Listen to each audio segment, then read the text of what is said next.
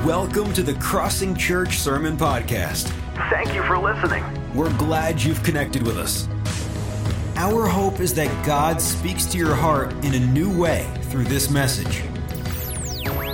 If you're new to the Crossing Church, please feel free to reach out to us by visiting our contact page. Or by paying us a visit. We would love to meet you. This week's sermon podcast begins in three, Two, one.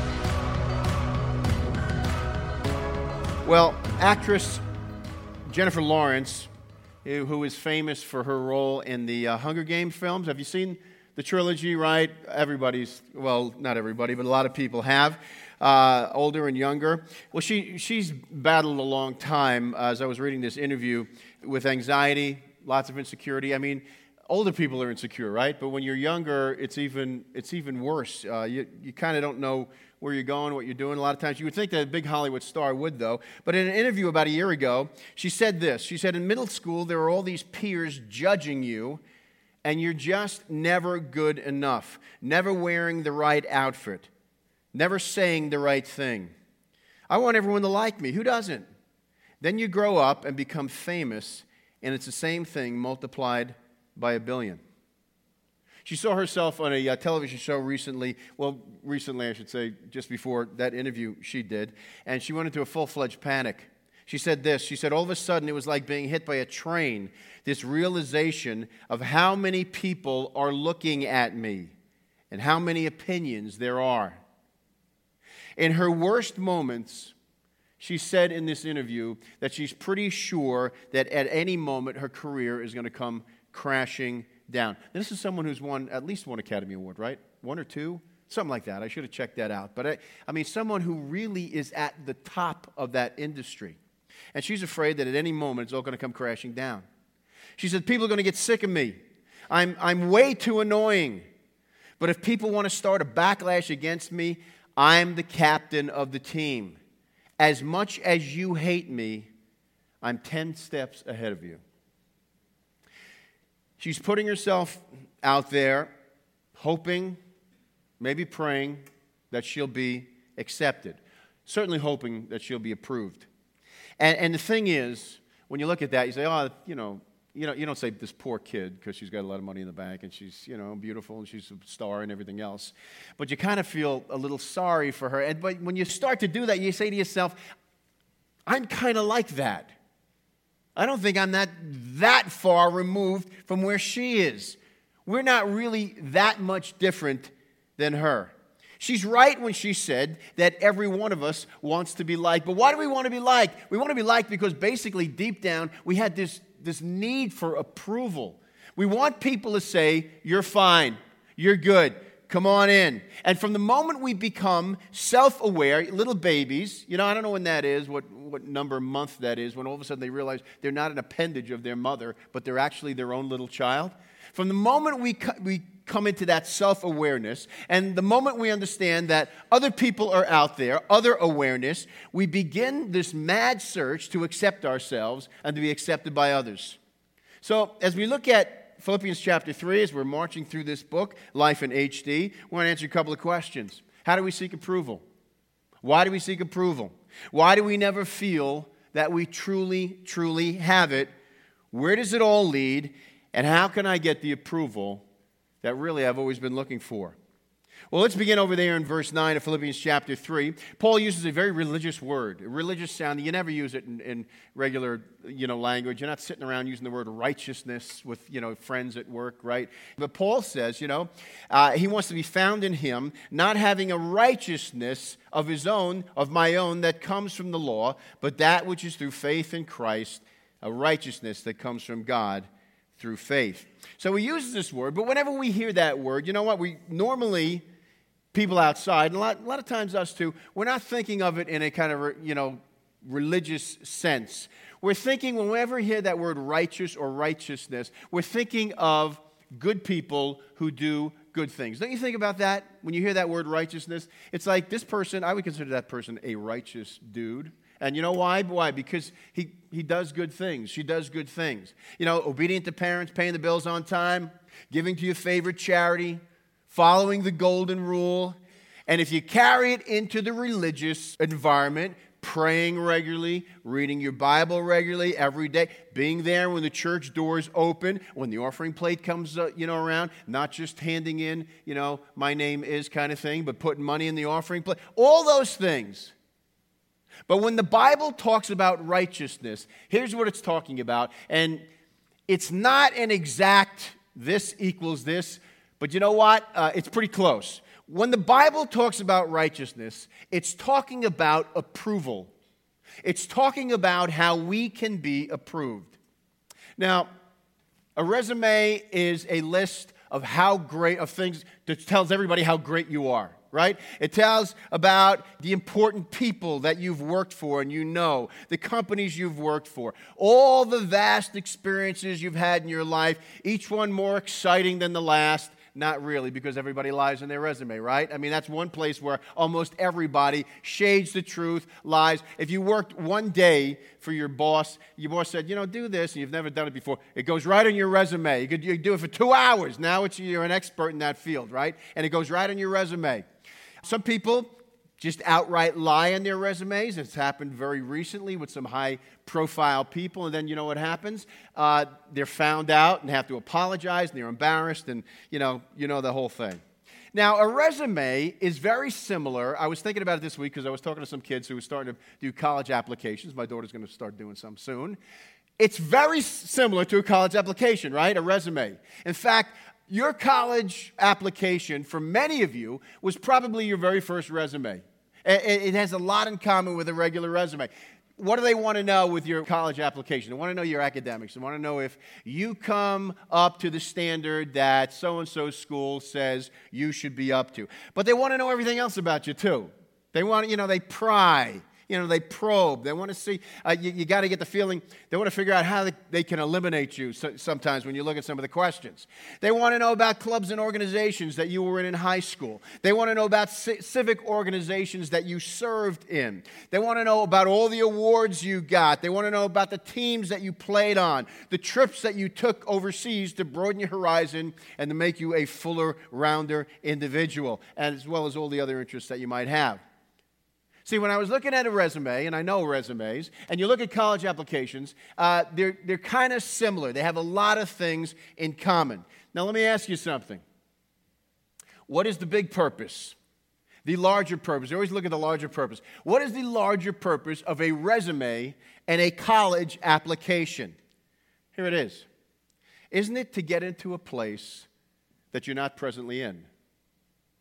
You want to get in somewhere so you use this thing, this resume or this college application to help you get in. You're presently a senior in high school, but you want to be a freshman at Montclair State or at NJIT in the fall. What do you use? Well, you use the college application. You presently work for Company A. Company A that really doesn't understand how valuable you are to the company and how many, you know, how great you are and how many gifts that you have. But you've heard about Company B from some people that you know, and Company B seems like the kind of place that you'd like to be. So what do you do? You send in your resume and you tell Company B how great it would be for them to have you. You're an outsider, but you want to become an insider. You're out, but you want to go in. You'd like to get the chance, just one chance, to be an insider. Getting together a great resume, getting together a good college application is your first step. Now, one author pointed out uh, that, in a sense, we're always putting our resumes out. I'm not talking about the ones you put on paper or the ones you send through email. Uh, it's, it's, it's the one that's on your brain, it's the one that's in your heart. In our friendship, in our romantic relationships, uh, we dress a certain way. We're familiar with certain music that we could talk about, certain local sports teams, politics, school boards happenings, TV shows, movies. We sort of dangle it in front of everybody that we meet. And we're hoping that, you know what? They take our resume and they say, you know what? I think, I think you pass. Come on, you know, come on in. You, we're always being evaluated. People are always making evaluations about us. They're constantly looking us up and down. They're peering into our brains, into our backgrounds, and they're generally sizing us up ad nauseum. Isn't that true? You do the same thing. I mean, you do. We all do it. And if we want in to some place, which is a good thing, uh, we better be great. We want to be in because in is good. It makes me feel good. And we have convinced ourselves that being in will give me what I have always wanted. So if we want to be accepted, uh, we get our resumes out there for people to peruse. So hopefully we'll get into that social sphere, into their lives for the job, whatever. And, you know, we're hoping that they're going to say, this, this woman is pretty impressive. We should let her in. This guy's really, this guy's really kind of smart. We could use guys like that on the inside. You're so talented. You're so gifted. Come on in. We want you in with us, right? You know, we do it with other people. But here's the thing thinking about it this week we do it with ourselves too. We do it with ourselves. Do you know that you have an unwritten resume in your brain and on your heart? An unwritten list of accomplishments, achievements, goals, ambitions that you're constantly measuring yourself up against. Constantly. We all do it. And as you look at your self resume, you make judgments about yourself. And here's the dirty little secret most people never get close to realizing the bullet points on their resume, their self resume. We never even get close. So, what do you do?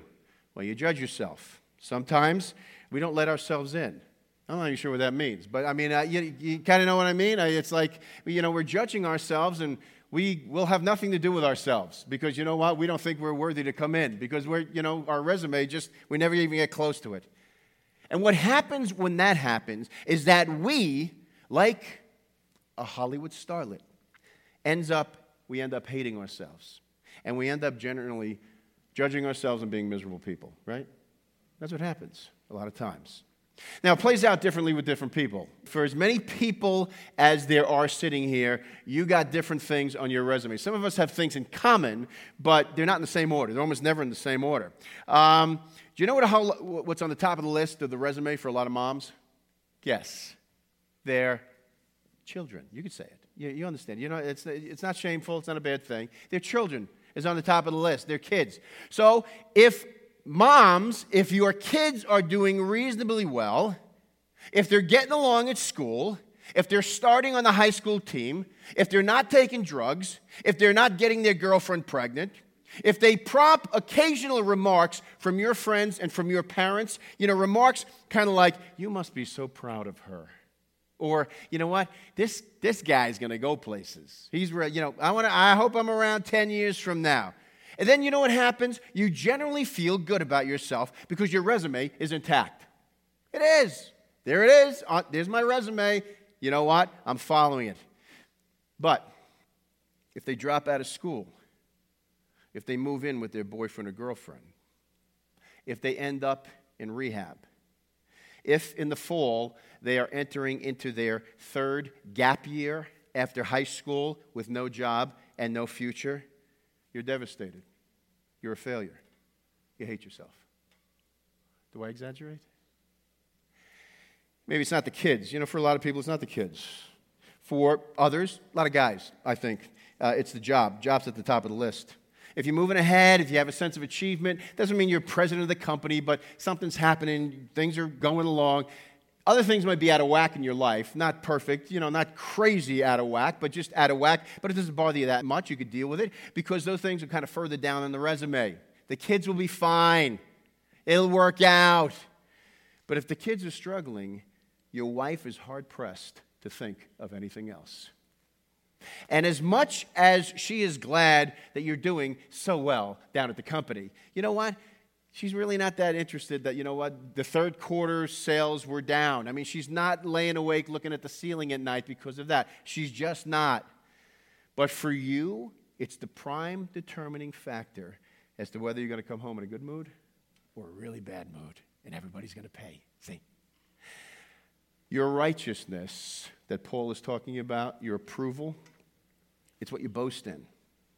It's what makes you able to look at yourself in the mirror.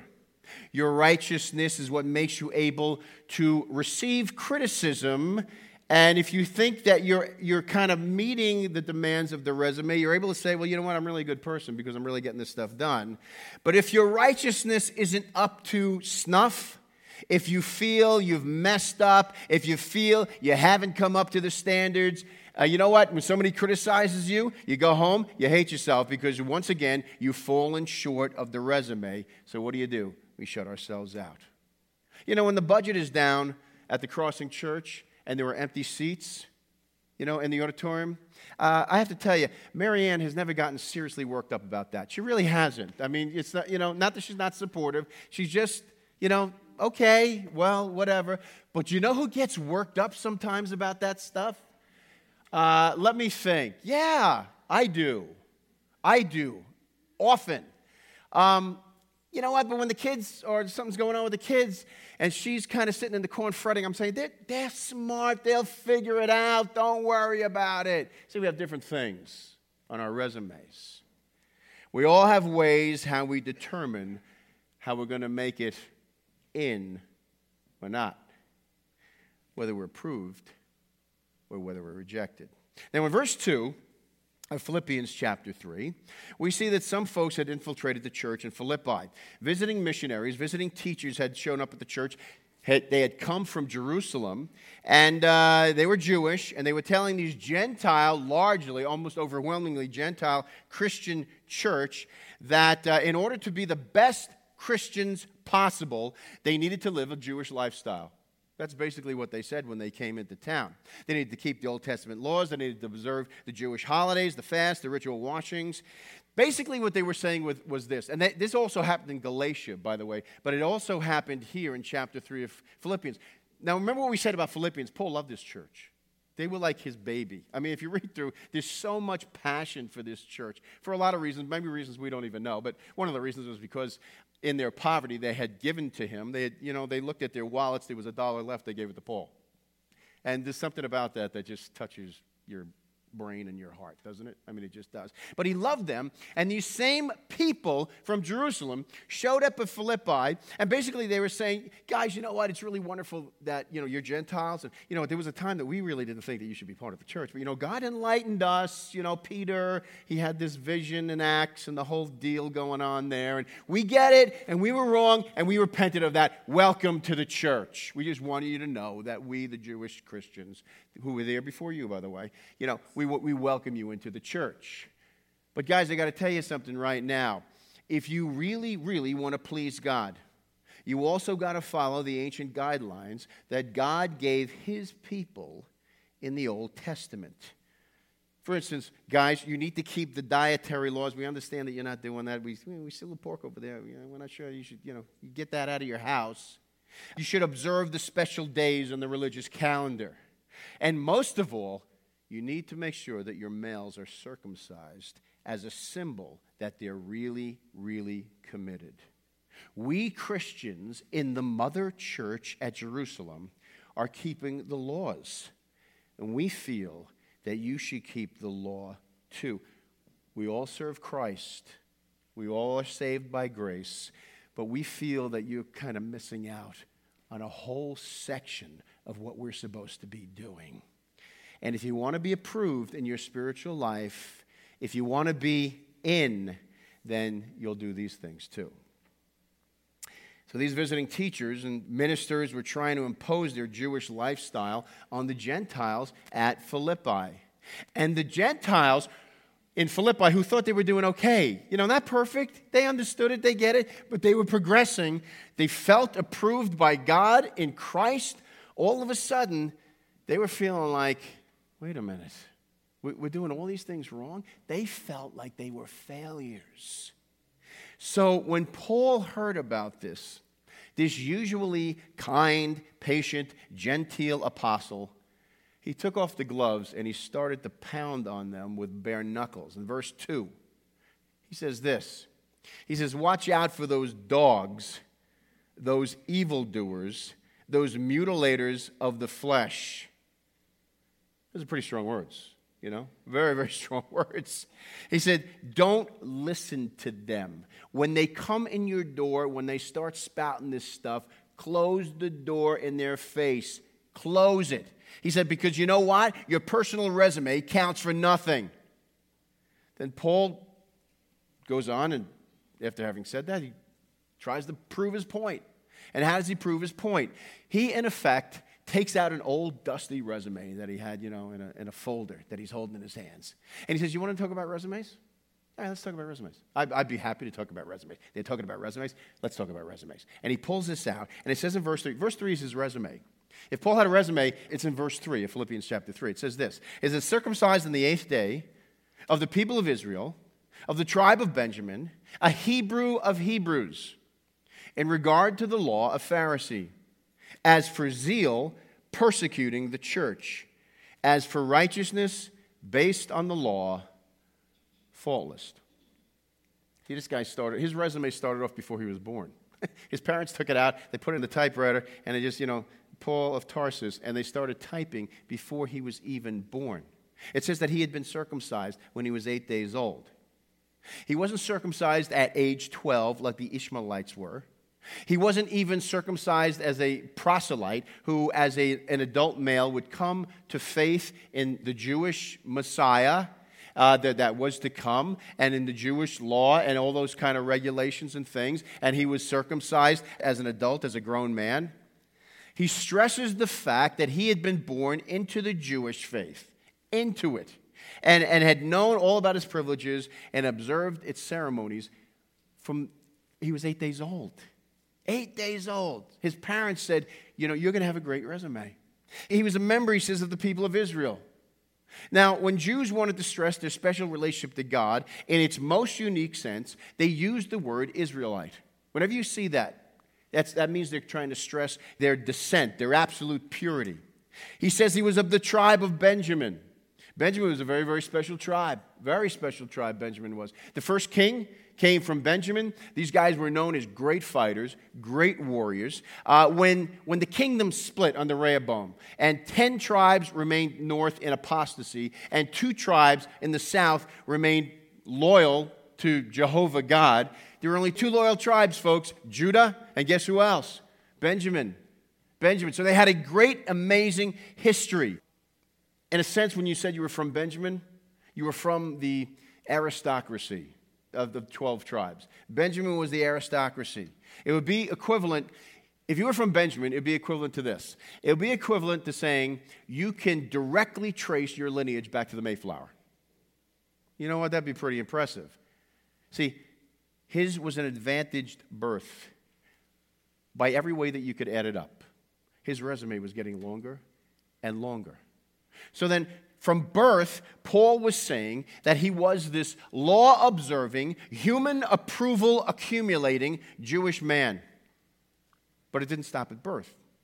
He said he was a Hebrew of Hebrews. You know, Jewish people uh, by this time were all over the ancient world. They had just been scattered all over. Uh, but most Jews, if you look at history, they stubbornly refused to assimilate with the cultures around them. They did to a certain degree, but not, you know, not fully. They were always looked at as strange and they lived in ghettos and basically, you know what, they didn't mix really well. But what, what would happen in the ancient world is to just because of commerce, because of business, because of just living every day, they, they picked up the Greek language. And in time, a lot of Jewish people forgot how to speak Hebrew.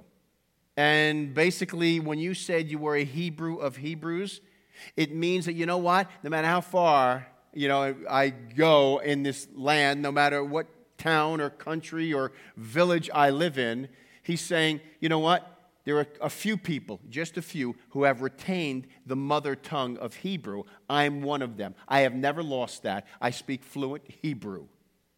Paul was saying that.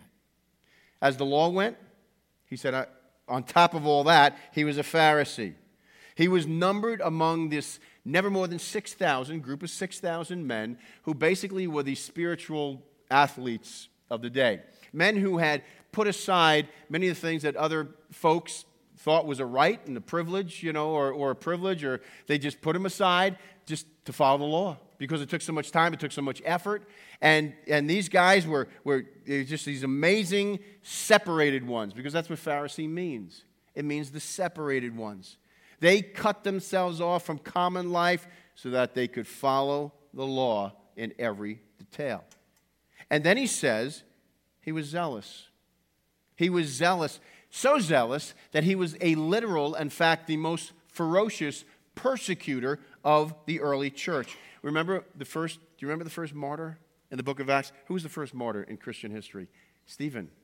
And do you remember? It was a little, it's just a little tiny phrase, little, little phrase in Acts. I think, I think it's Acts 8, Acts, Acts 8, beginning of verse 9, uh, Acts 9. It says, and, and they laid their coats, when they stoned Stephen to death, they laid their coats at the feet of a man named Saul. This guy. See, Saul orchestrated the first Christian murder. First martyr was Stephen. And, uh, you know, his death is due to that guy standing over there watching the coats. Okay. That's how zealous he was. Went from city to city to track people down to bring them to trial. And then, last but not least, talking about his resume here, don't forget. Last but not least, he says, as for legalistic righteousness, uh, faultless. In other words, he was following the law, and as far as he knew, he was doing everything he had to do. He didn't know what else to do. He was doing it as best he could. And yet, even with a resume that was the envy of the ancient world, the Apostle Paul was a miserable man. Miserable. He had an impeccable resume, and yet he was constantly on this endless search to beef up his resume, to add more lines to his resume, and to make sure everybody knew what he was doing. No matter how closely, you know, he got to fulfilling those bullet points, he wanted to beef them up. And folks, I got to tell you, it's the same way with us. No matter how closely we get to fulfilling the bullet points on our own personal resume, it's never, ever going to be enough. And listen, it'll never make our hearts sing. See, resumes never make your hearts sing. It is, they are never the basis of joy. Never. It wasn't for Paul.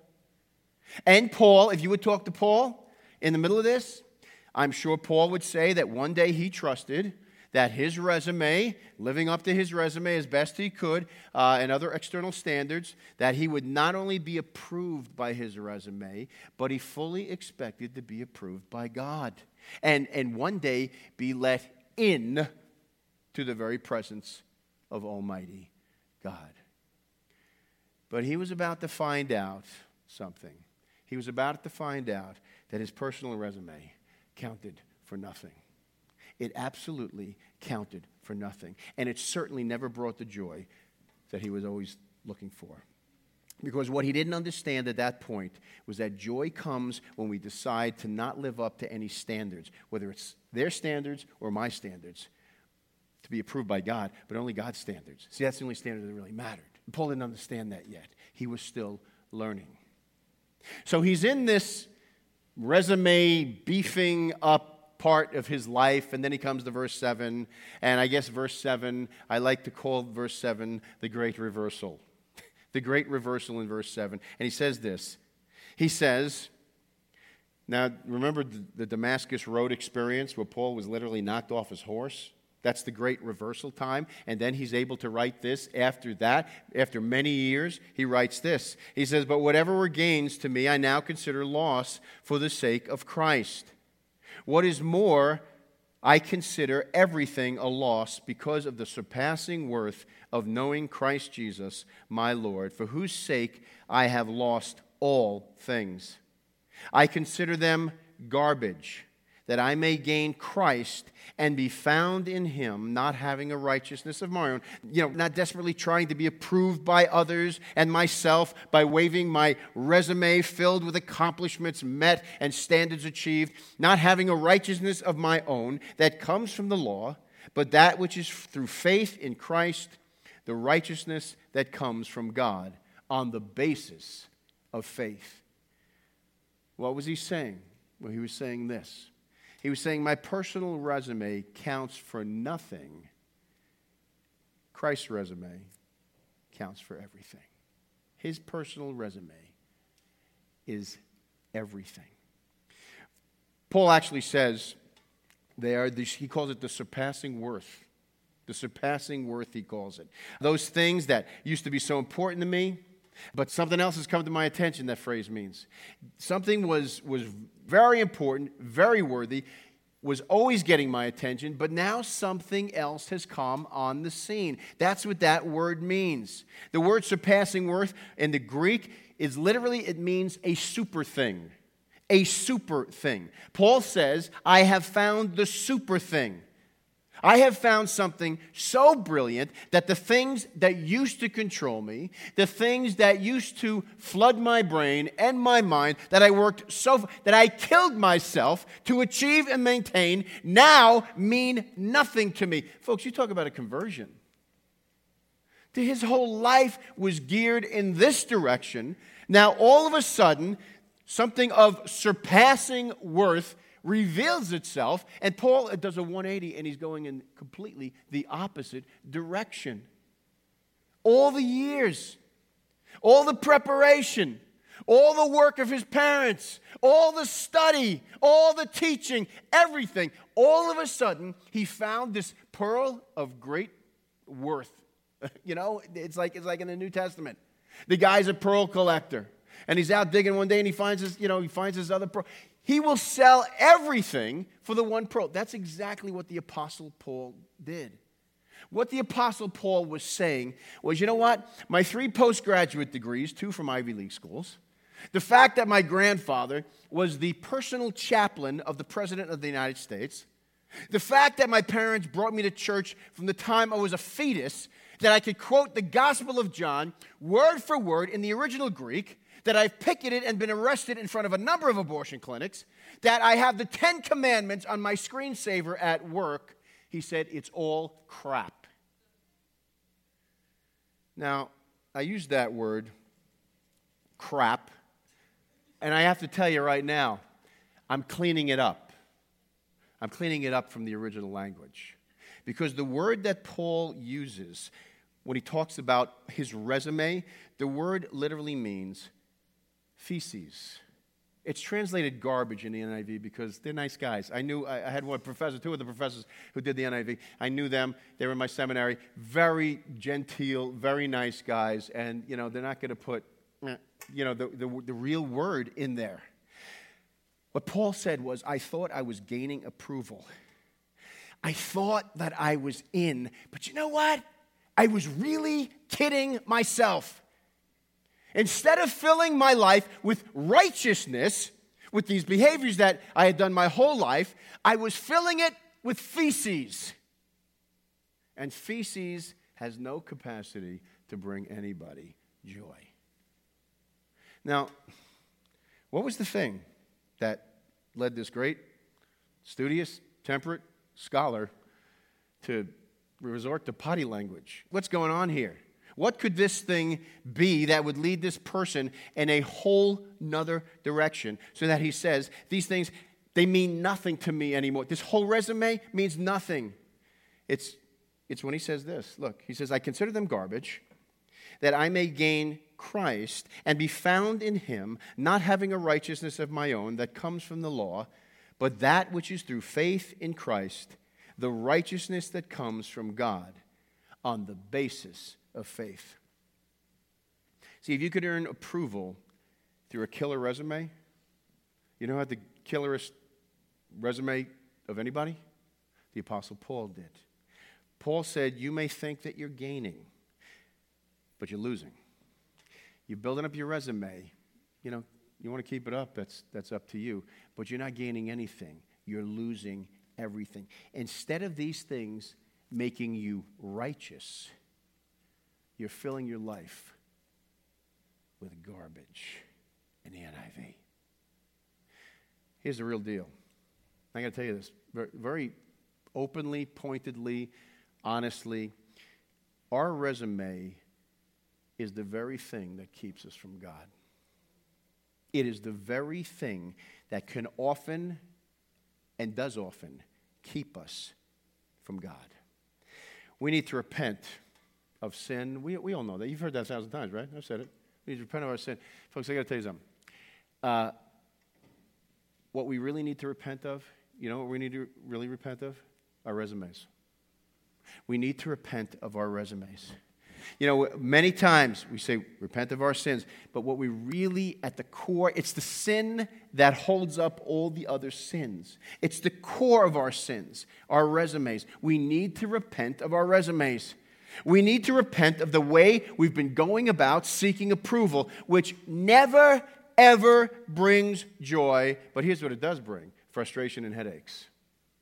That's what it brings. We need to repent of that. He said, I counted all these wonderful things a loss for the sake of Christ Jesus, my Lord. That means, you know what the Apostle Paul had to do? The Apostle Paul had to completely reorient the way he looked at his good deeds. Completely reoriented. He had to think differently about his credentials, about his accomplishments. That's what finally made him a Christian. That was the key. That was the step. Paul says, you know, here you're, you're not a Christian until, in Philippians chapter 3, until you've changed the way you look at everything, the way you look at yourself, the way, you know, you look at your resume. He says, all of the things I looked at this way, I now look at in a completely different way. I look at it with completely different eyes. Folks, what makes you a Christian is not that you have accumulated a wonderful resume of good things. What makes you a Christian is that you have repented of your righteousness. That's what Paul was saying. Of all the lame ways that you have tried to get approval. And listen, the minute you become a Christian, the minute you become a Christian, I know this has happened. You say to yourself, I realize the one bullet point, the only one, one bullet point I need on my resume, there's only one, is this that Jesus Christ died for my sins. He owes me nothing because I've tried to live a good life. That hasn't worked out too well. Okay? Keep falling, keep depressed, anger, hatred, deep in my heart. I know I can't do it. I've never felt as, as, as if I was totally approved by others, by myself, certainly not God. Now, I only want to repent. Not only want to repent of my sins, but I want to repent of my resume. I want to repent of my righteousness as well. See, if you're a Christian, I know you've said that. I know you've come to that understanding and that realization. Jesus Christ on the Sermon on the Mount, the greatest sermon ever preached. If you ever study it, I've studied it so many times. It's, it's the greatest sermon. It's got it all, I got to tell you. He spoke about God's approval. It's what, it's what the entire sermon was about. The entire Sermon on the Mount is about God's approval, it's about righteousness. And the key verse in the entire sermon, look at the fuller version in Matthew chapter 5, 6, and 7. The, if you look at Matthew 5, 6, and 7, I don't care how long you study it, you're going to come back to one verse, one verse alone. It's Matthew 5, verse 20. Matthew 5, 20, Jesus said this He said, For I tell you that unless your righteousness surpasses that of the Pharisees and the teachers of the law, you will certainly not enter the kingdom of heaven. Now, the people that are listening to him that day, they're listening to that and they're going, You got to be kidding me. Is he serious? You mean to tell me it's not enough to follow the 248 commands, the 365 prohibitions, the 1,521 further instructions that the religious leaders, our leaders, have determined are required to be approved of by God? I want to tell you something. The news couldn't have been worse. People sitting there going, you saying, oh, that's, it's great. No, they're not. They're sitting there going, you must be joking, man. In other words, I'm not, a, I, I know I'm not as good as the Pharisees. Now, I have to be better than the Pharisees or I'm lost. And basically, Jesus says, yeah, you do. See, but that's the beginning of the good news.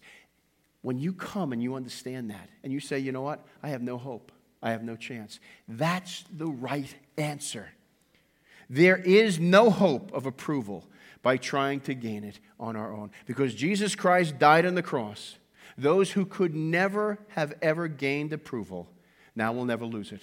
You will never, ever lose it.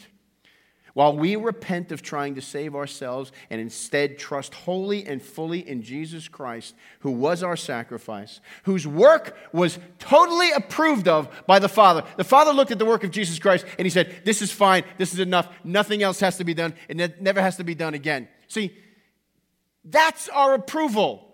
That's how we gain the approval of God. That's how we lose the feeling of frustration and never being able to do enough and never being in. That's how we lose the self hatred and the disappointment will finally and forever begin to fade when we realize we sang about it how much we are loved. How much we are loved and valued by God that He would send His Son to make you righteous, to make you approved forever and ever in his sight. That's why we preach the love of God. We have to keep singing it. We have to keep saying it. We have to help people understand about it. Jesus Christ came so that you can be approved by God. And you never need another thing in your resume. When you pull out your resume and you, you stand at the pearly gates and they, and they look at your resume and they say, Well, let's take a look at this now. You know what? What, what needs to say on it? Sinners saved by grace. Sinners saved by grace. That's all we need. And you know what will happen? The entranceway is blown open for anyone. If this is your real righteousness, if you Paul says, if you put this on, if you delight in being found in him, there is nothing and no one who will ever pull the rug out on you. Never for the rest of your life. You're never going to fall down and in the dust and never get up again. That's why Paul could say, and he starts off this section, we didn't even look at it, but he starts off this section by saying this. Finally, my brothers, what? Rejoice in the Lord. It is no trouble for me to write the same thing to you again, and it's a safeguard for you. This whole book is about rejoicing. A man who's in prison, a man who has the prospects, probably, of being executed as far as everyone else is concerned. And he says, Rejoice in the Lord. Joy comes when we live up to God's standard, one standard, not anyone else's, not even our own. You know what David said in Psalm 37? Let me close with this. David said in Psalm 37, My feet stumbled, but I didn't fall. My feet stumbled, but I didn't fall. You know what? We, we, we stumble a lot, don't we? We have a saying around the crossing, don't we? What is it? Stumbling in the right direction. We, we do stumble. And we grieve, and our hearts hurt, and we're disappointed, and people disappoint us. But what, I got to tell you, when that happens, if the guilt starts to come at us, if the disappointment starts to overwhelm, uh, your conscience, you know, may even say to you, you know, close the door on yourself. It's all over. It's all over. Close the door on yourself. You know, what do you do? You, you say to yourself, you know, I did something really bad. I did something really wrong. But I do not presume to stand in the presence of God another moment on my own. I, I, am not going to stand in my own righteousness. I'm not going to stand trying to approve myself. I'm not going to stand with a resume in hand and say, you know what? Uh, okay, you know what? I know I did bad, but look at this resume. I'm never going to do that again. What I did last night was very bad, but if I hadn't done it, folks, that wouldn't have made any difference in God's mind when he looks at you. It wouldn't have made a difference as we stand as far as a worthy individual because of Jesus Christ in his presence. What makes me worthy, what makes you worthy of God's presence, is the righteousness of my Savior, Jesus Christ. That's what Paul's message was in the first nine verses of chapter 3. In him I am approved. In fact, the very fact that you sinned this week the very fact that you may have sinned last night shows the grandeur and the greatness of the righteousness of Christ, doesn't it? We desperately, desperately want to be in. But I got to tell you something right now. Christian, Christian, through Christ, you already are. You are. Joy comes when we live up to God's standards, not anyone else's not even our own. See, when we do that, when we hold up the resume that says, you know, saved by grace, saved by grace, life begins to come into focus. It begins to become sharper. It's life in HD. And God's standards are in the person and work of Jesus Christ. When we have Him, when we've met that standard of faith in Him and Him alone, we are approved now and forever by Almighty God.